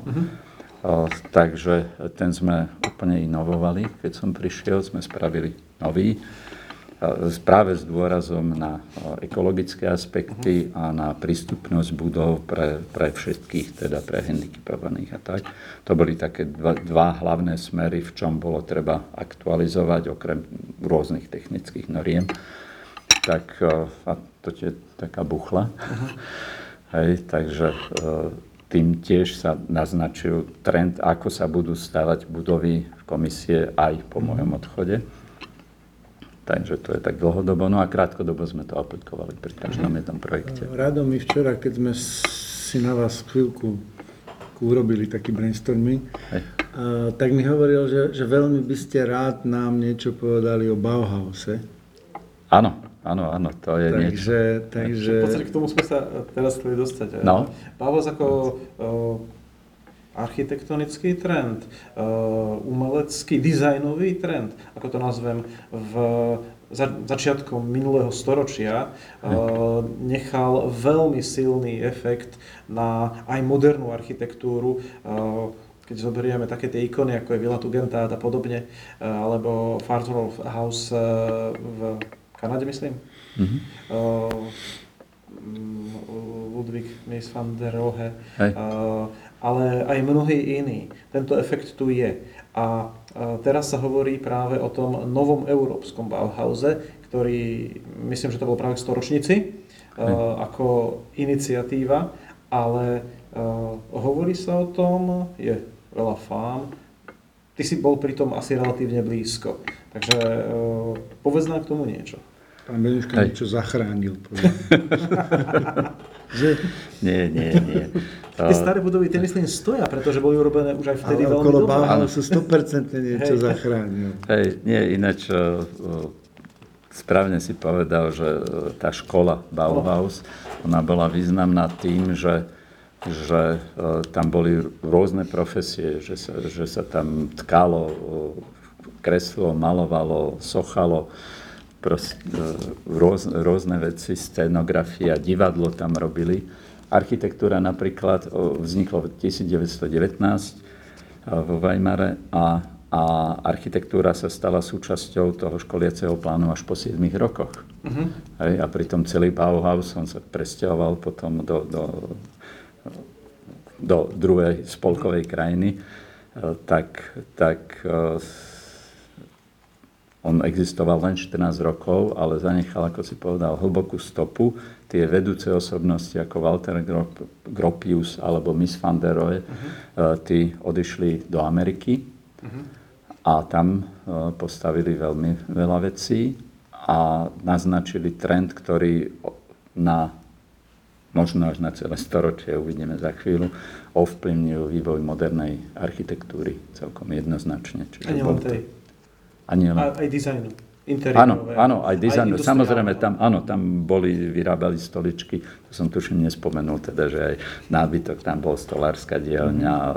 kováčska, teda s ocelou tam pracovali a tak ďalej. Hej, čiže čo je inšpirácia toho nového európskeho Bauhausu, tá, je tá uh, multiprofesnosť alebo vzdelávanie v širšom okruhu a vzájomné ovplyvnenie sa rôznych profesí. Takže netýka sa len architektúry a dizajnu, tým, čo sa stal, čím sa stal hlavne známy ten prvý starý Bauhaus. Tento nový európsky má také tri, tri heslá, že trvalo udržateľne, krásne a spolu alebo inkluzívne. Hej, teda aj v tom aj tá so, sociálna inklúzia. A čo si tam mám predstaviť? To je nejaké... Zatiaľ je to dosť- Nejaké hnutie? Áno, nejaké- zatiaľ je to dosť abstraktné. Ona, e, prvý raz sa to na verejnosti objavilo v e, septembri 2009, na, pardon, novej komisie, už uh-huh. Ursula von der Leyen, keď e, prezentovala svoju správu pre Európsky parlament v septembri teraz 2020, pred uh-huh. necelým rokom, tak tam to prvý raz spomenula a vlastne spustilo sa to až e, v novembri, v decembri, koncom roka 2020. Najprv nebolo jasné, že ktoré z tých direktorátov to má robiť, lebo to je jak ministerstva, také vertikálne štruktúry, ktoré tak medzi sebou formálne majú spolupracovať, ale nie vždy je to na tej dennej báze.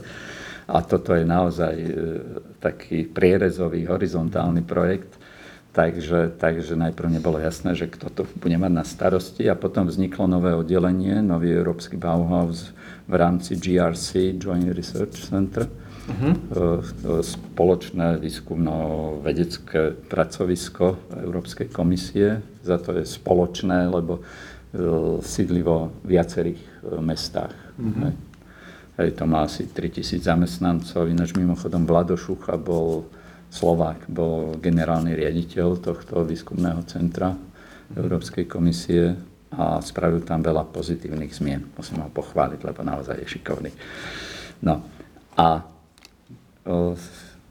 čiže je to program, aktivita, iniciatíva komisie, ktorá sa len rozbieha teraz. Mm-hmm. Ale už je inštitucionalizovaná už je inštitucionalizovaná, áno, teraz tak, hej, a predsedkynia komisie ona ho veľmi silno aj mediálne podporuje.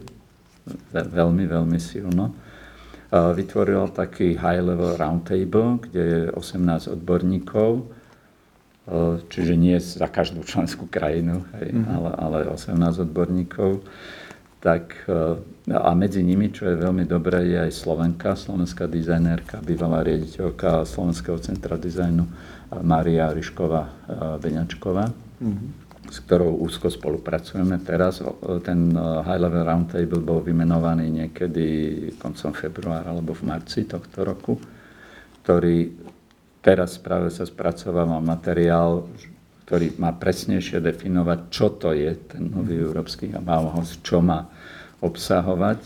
A čo sa mi páči na prístupe komisie, že bola mm, tak netradične, že povedzte vy všetci, všetci občania Európy, povedzte, čo si predstavujete, čo by malo byť v novom európskom Bauhause.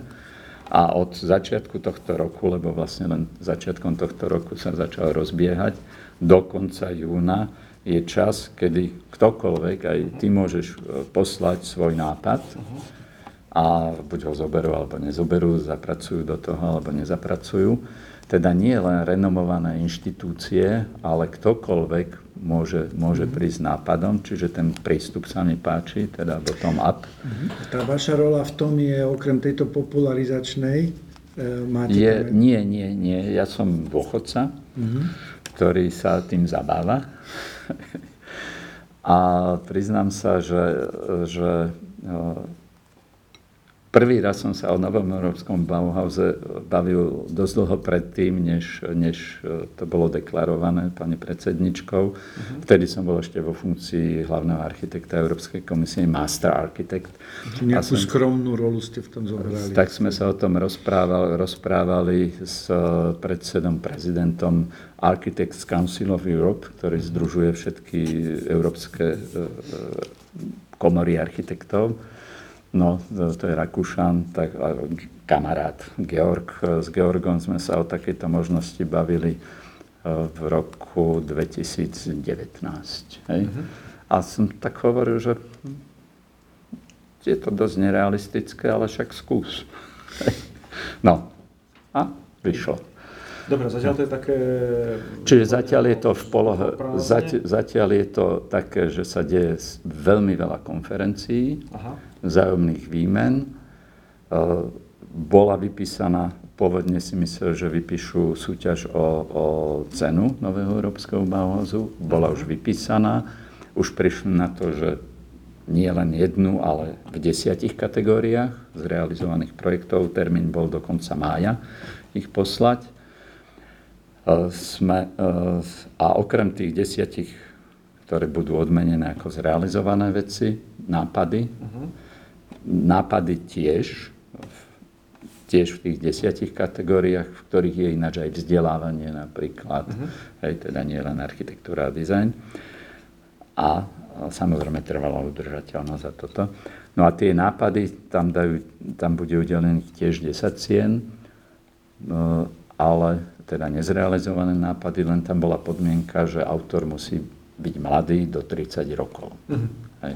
Takže aby sa otvorila šanca dvere mladým. No a čo za to ponúka uh, Nový európsky Bauhaus, tak tí ocenení dostanú aj nejakú finančnú odmenu, to sa dá nájsť na stránke.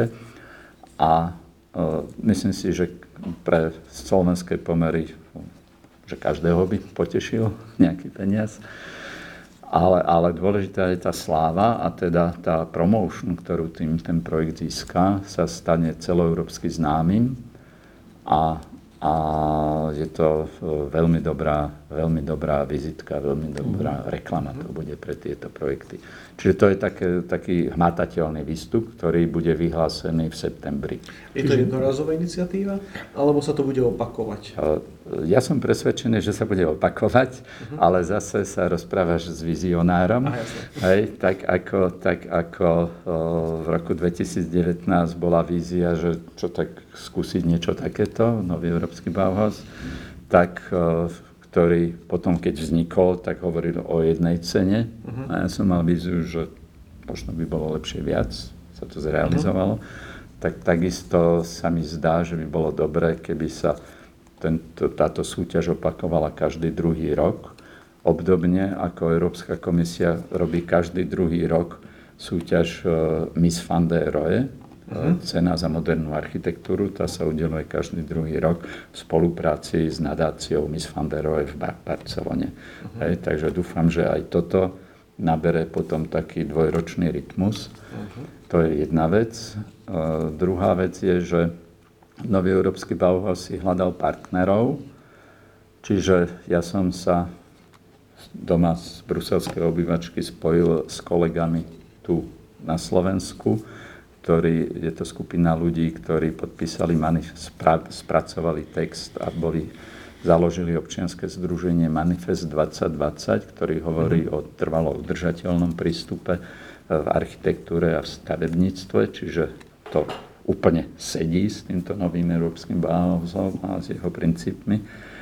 Čiže sme sa dali dohromady ešte aj s Novou Cvernovkou ja som sa stal čestným členom Manifestu 2020 a sme sa stali zo Slovenska prvým partnerom nového európskeho Bauhausu. Mhm. Aj sme robili nejaké konferencie už v apríli a už na viacerých sme to spomínali. Tak skromný dôchodca niekde v pozadí zase, tam to počúvam, že... Tak doma v obývačke. Ináč, keď hovoríte o tom, tak som mal na túto tému prednášku z domu z obývačky aj v Európskom parlamente. Takže, lebo vznikla tam taká skupina poslanecká, ktorá je prierezovo cez, cez politické skupiny, čo je pre mňa osobne veľmi dôležité, mm-hmm. že podporujú tú profesiu a nie nejakú politiku. Uh, ako priatelia nového európskeho Bauhausu sa volajú. Mm-hmm. No a myslím si, že o novom európskom Bauhause ešte budeme počuť aj pri konkrétnych projektoch, nielen zrealizovaných. Mm-hmm ale uh, už sa hovorí o použití finančných prostriedkov jednak z plánu obnovy, jednak uh, z regionálneho fondu na tie projekty, ktoré budú prihlásené a budované v rámci tohto nového európskeho Bauhausu. Eh, asi vzniknú aj také nejaké centrá v niekoľkých krajinách no. ako centrum toho nového európskeho Bauhausu. My máme veľa nevyčerpaných fondov, čiže napríklad vo Vrakuni sú veľké pozemky a neuvažuje Európska komisia aj o obnovení fyzickej školy? také nejakej európskej školy, ako bola niekedy v Nemecku, že to tam bola nová škola, nie? No áno, to, to bolo. to podľa mňa ideálne miesto je tam, namiesto no. toho parku, že tam chystajú, teraz nejaký no. veľký park pri letisku, to by bolo veľké. No, park, pokiaľ je zeleň, tak ja by som ale bol za zeleň. Ako, ale Aha, ten park... Business park. No, hej. A nie, že biznis, ale no. tie, čo to tam prekladajú. Logisticky. No, logisticky. Fúha. Takže namiesto ja sa toho vrátim Bauhaus, 30 rokov dozadu. Super. 30 rokov dozadu, my keď sme robili stratégiu rozvoja mesta dlhodobú, teda územný plán je na kratšie obdobie, tak e, tam bolo, nesmie sa stať prekladiskom tovarov, ale informácií. No. Hej, lebo sme tak lokalizovaní a vtedy sme ešte boli na hranici, e, vtedy ešte ani nie EÚ, Rakúsko to je, ale bolo jasné, že to bude hranica EÚ. Takže tam tiež chcelo vzniknúť veľké prekladisko a to. A teda našo, našim smerovaním bolo, že, že skôr e, veda, výskum, kultúra, bankovníctvo, finančníctvo, ale nie tovary, nie kusy prekladať tu. Na. Dobre, takže k, to, k, tomu, k tomu Bauhausu ešte chcete niečo dodať? Tomu Bauhausu... Lebo veľmi nám záleží, aby ste odišli len- spokojní, že o. Bauhause ste mohli povedať všetko, Áno. čo ste chceli. Už som spomenul, že má silnú podporu pani predsedničky Európskej komisie a potom na tie e, stretnutia toho High Level Roundtable, ale aj na mnohé konferencie chodia dve komisárky, pani Gabriel a pani Ferreira, čo aj naznačuje, že odkiaľ budú na takéto projekty plynúť peniaze, teda aj z veda, výskum, kultúra, vzdelávanie, pani Gabriel, aj z regionálneho rozvojového fondu, čo je pani Ferreira. Takže dúfam, že o ňom ešte budeme veľa počuť a dúfam, že aj na Slovensku sa teda zrealizujú, lebo to som si tak zobral za svoju rolu teraz, keď som skončil prácu priamo pre komisiu, že, že by som rád bol misionárom tohto na Slovensku. A si spomínal, že tam sú také tie tri hlavné myšlienky, udržateľnosť, e, Krása. krása a inklúzia, Áno. alebo robiť to spoločne a dostupné pre všetkých, čo si myslím, že je veľmi zaujímavá myšlienka. Čo už je akoby v rámci týchto štandardov zrealizované, že by sme o tom mohli vedieť? No, o, pre mňa je Cvernovka dobrý príklad. My sme sa veľmi rýchlo o, zblížili uh s Cvernovkármi, novo, novo, o, pretože to je naozaj miesto, ktoré o, tá budova, v ktorej sídlia, asi by určite by nevyhrala žiadnu architektonickú súťaž, ani dizajnerskú. Hej, proste nie je to niečo krásne, ale je to niečo užitočné, čo priťahuje ľudí, vytvára to komunitu, ktorá, ktorá sa vzájomne obohacuje. A toto je princíp. Hej. A keď ešte k tomu pridáme aj to krásno, to by mala, mali byť tie budúce budovy, ktoré by ale neboli bezduché, že to bude len krásny tvár, ja neviem, nejaká lastúra, ktorá očarí v architektonických časopisoch, ale pre mňa je dôležité, aby treba do tej treba lastúry chodili ľudia, aby mali dôvod tam chodiť, aby sa vzájomne stretávali, aby spolu komunikovali, aby sa nejako vyvíjala spoločnosť ďalej. A Cvernovka teraz tak funguje? A Cvernovka tam funguje. Oni tam, oni tam majú nejakých asi 130 e, takých e, začínajúcich podnikateľov, inovatívnych rôznych. Asi 130 ich tam sídli, no a sú z rôznych oblastí, čiže sa vzájomne ovplyvňujú samozrejme. Hej, čiže nie je len to len o krásnych budovách, je to aj o tom, že spoločne. Keď zoberieme ten pôvodný Bauhaus e, a jeho napriek len 14-ročnej existencii, ten vplyv tu ostal. U nás si myslím, že bol celkom výrazný cez e, e, Šúr, respektíve Šupku potom. Myslím si, že táto inštitúcia, stredná škola, ktorá sa orientovala na umelecké remesla, respektíve umelecký priemysel, e, si z toho hodne zobrala. Asi, asi áno. Vlastne v rámci, Hej, hej. neviem, neviem ako v Čechách, ale na Slovensku si myslím, že najvýraznejší efekt, aj keď to bolo Hej. posunuté možno o pár rokov. A je šanca, že by niečo podobné sa teraz dalo v rámci toho zrealizovať. To znamená e, práve orientácia na, tú, na tých mladých, na to myslenie, na to, nepoviem vzdelávanie, lebo vzdelávanie je skôr sprofanované, ale na to myslenie a na Hej. tú kreativitu. Hej, tak medzi sebou, teda ten manifest 2020 a plus aj tá spomínaná uh, pani Maria Ryšková Beňačková, ktorá je členka toho High Level Roundtable, uh, pani predsedničky komisie, tak uh, hovoríme o tom, že, že musíme zmeniť myslenie architektov, ale aj myslenie verejnosti ovplyvniť, pretože pokiaľ si klienti nebudú pýtať zelené budovy, tak ich architekti sami asi nezačnú kresliť. Hej. Aj keď niektorí sú osviet, podľa mňa osvietení a kreslia takúto zelen, také zelené budovy.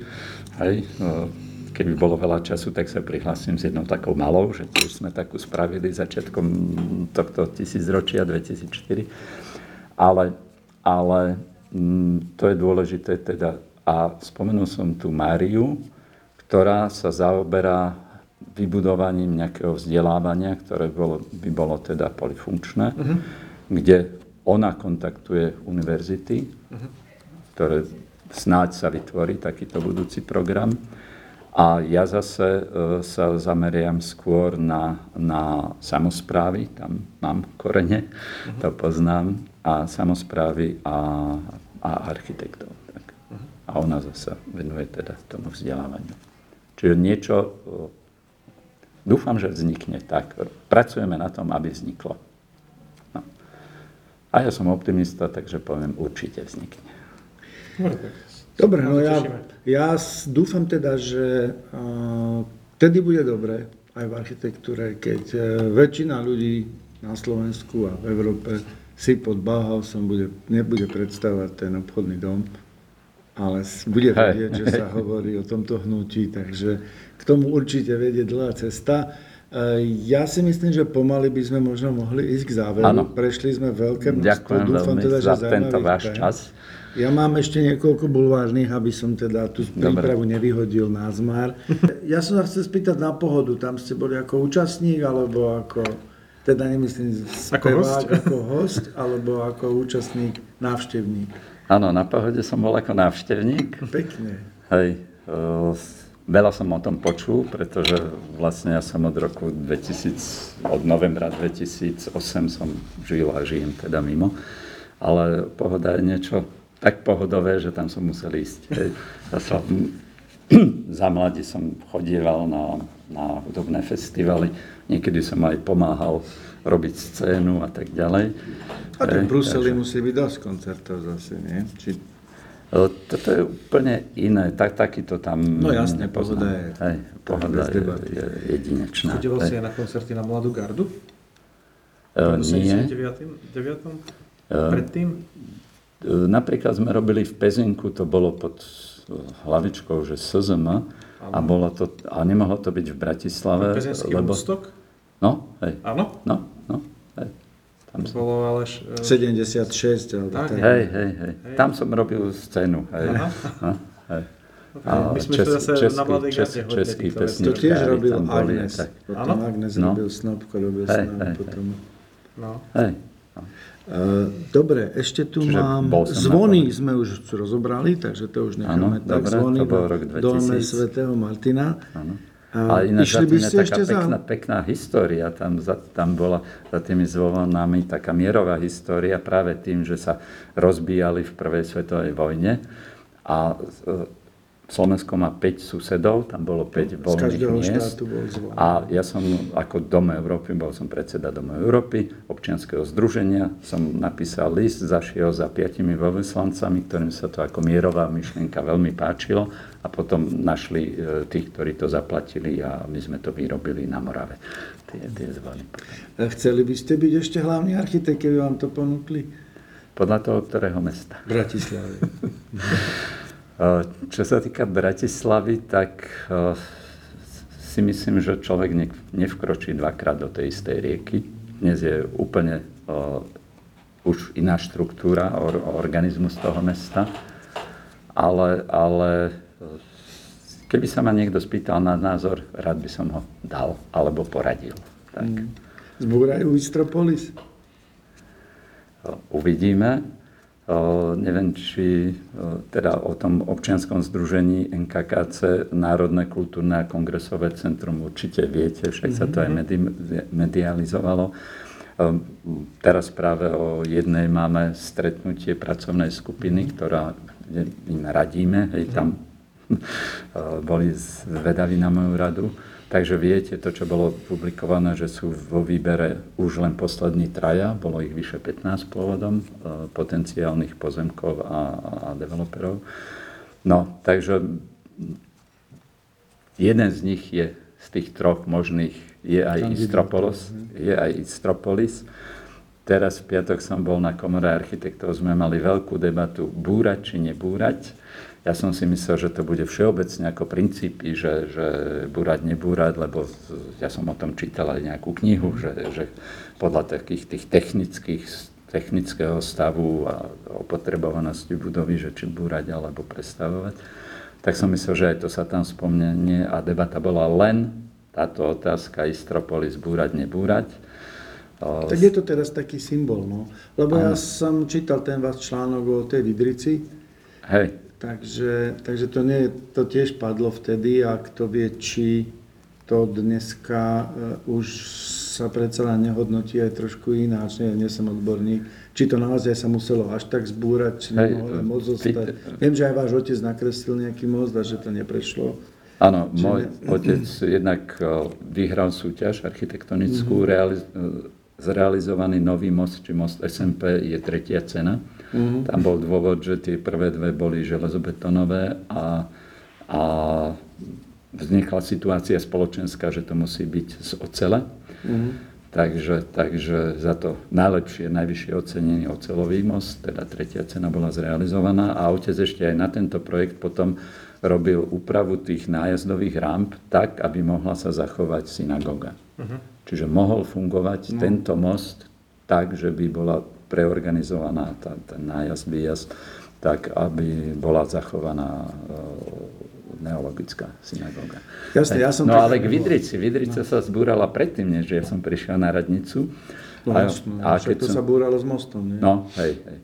No a keď som prišiel na radnicu, tak sme spravili veľkú medzinárodnú súťaž mladých architektov, Európan, kde vyhral talianský návrh, ktorý potom tým, že hlavná, hlavný architekt neexistoval, mesto nemalo hlavného architekta, tak celá súťaž zapadla prachom. A ne, nepomohlo by, keby boli na tých radniciach nejakí, nejakí diktátori, ktorí by strážili v podstate tie nejaké základné pravidlá architektúry aj pri rodinných domoch a tak. Bo niekedy boli také pravidlá, že nesmie byť ten dom, že, že musia byť jednotný štýl, hej, každý mm-hmm. si mohol.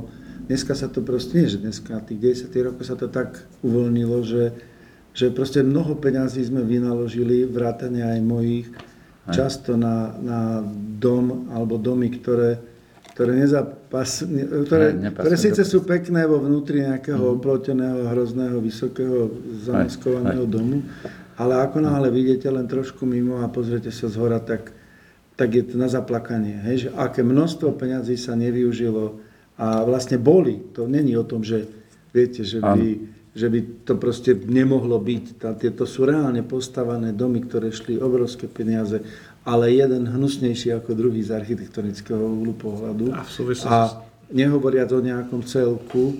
Čiže toto naozaj musí byť až tak, lebo ja som myslel, že v Rakúsku je to lepšie, ale tu na Zakice je dedina e- Ezelštát, alebo čo to je.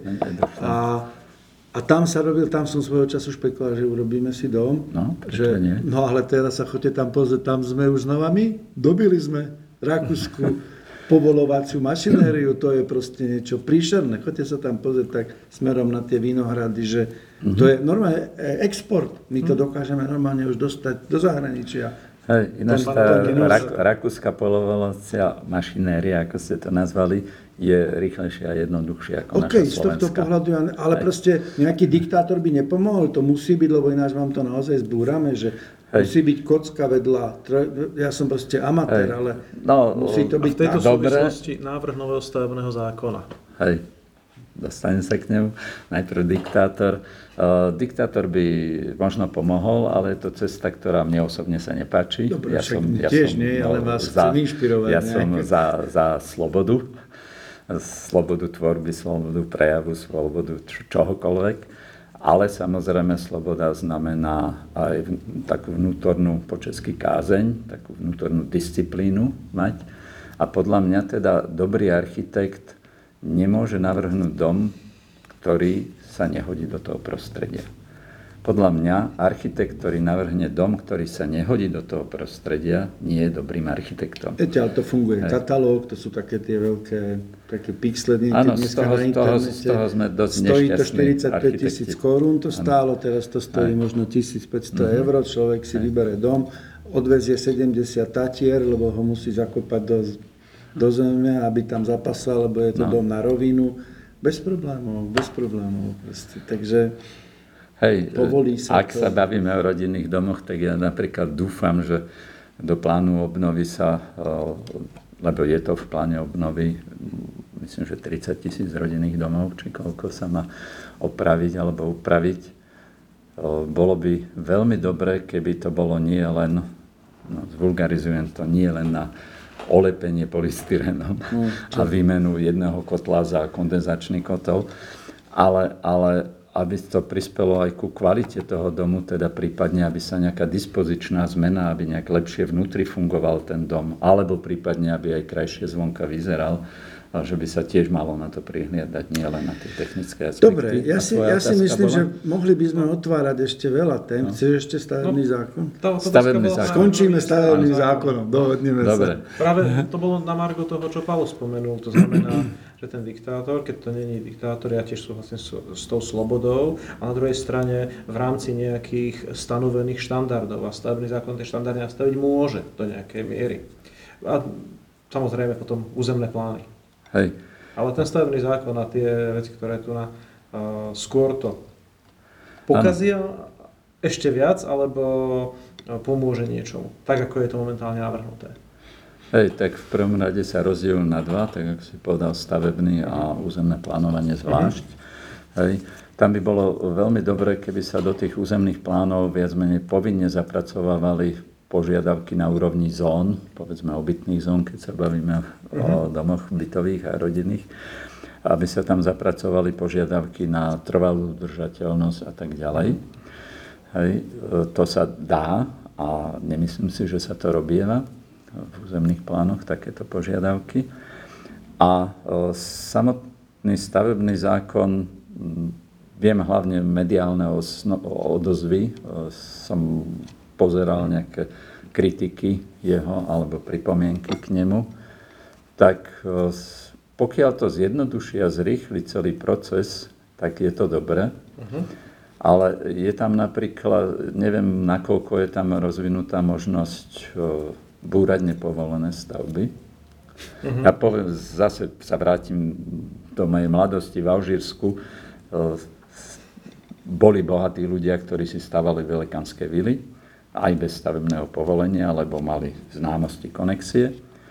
A dve alebo tri sa zbúrali buldozerom exemplárne, takže tam prišla televízia, národná, alžírska televízia, nafilmovala, ako sa veľká vila toho a toho vplyvného a bohatého človeka rúca, lebo nedodržal stavebný zákon. Hej. No, e, samozrejme tu na, v Európe tak to sa nedá e, takto spraviť, treba iný prístup, ale každopádne nejaké, nejaké postihy za nedodržiavanie stavebného zákona by mali byť podľa mňa dosť výrazné. Neviem, či sú zapracované dostatočne v novom stavebnom zákone.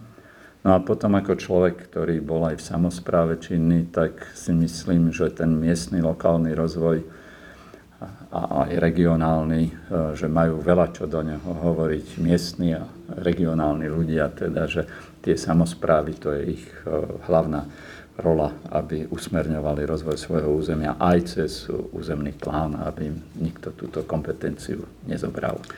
No dobre, pán Beňuška, ja si myslím, že sme sa dobre porozprávali. Hej, hej, riadne dlho. Myslím si, že áno. Eh, tém Ja si myslím, prešli sme veľa tém, samozrejme, že eh, možno niektoré skrátime a tak ďalej, ale, ale v zásade z hľadiska toho, čo, som, čo sme očakávali my dvaja z vašej návštevy, tak si myslím, že sme maximálne, môžem za obok povedať, maximálne spokojní.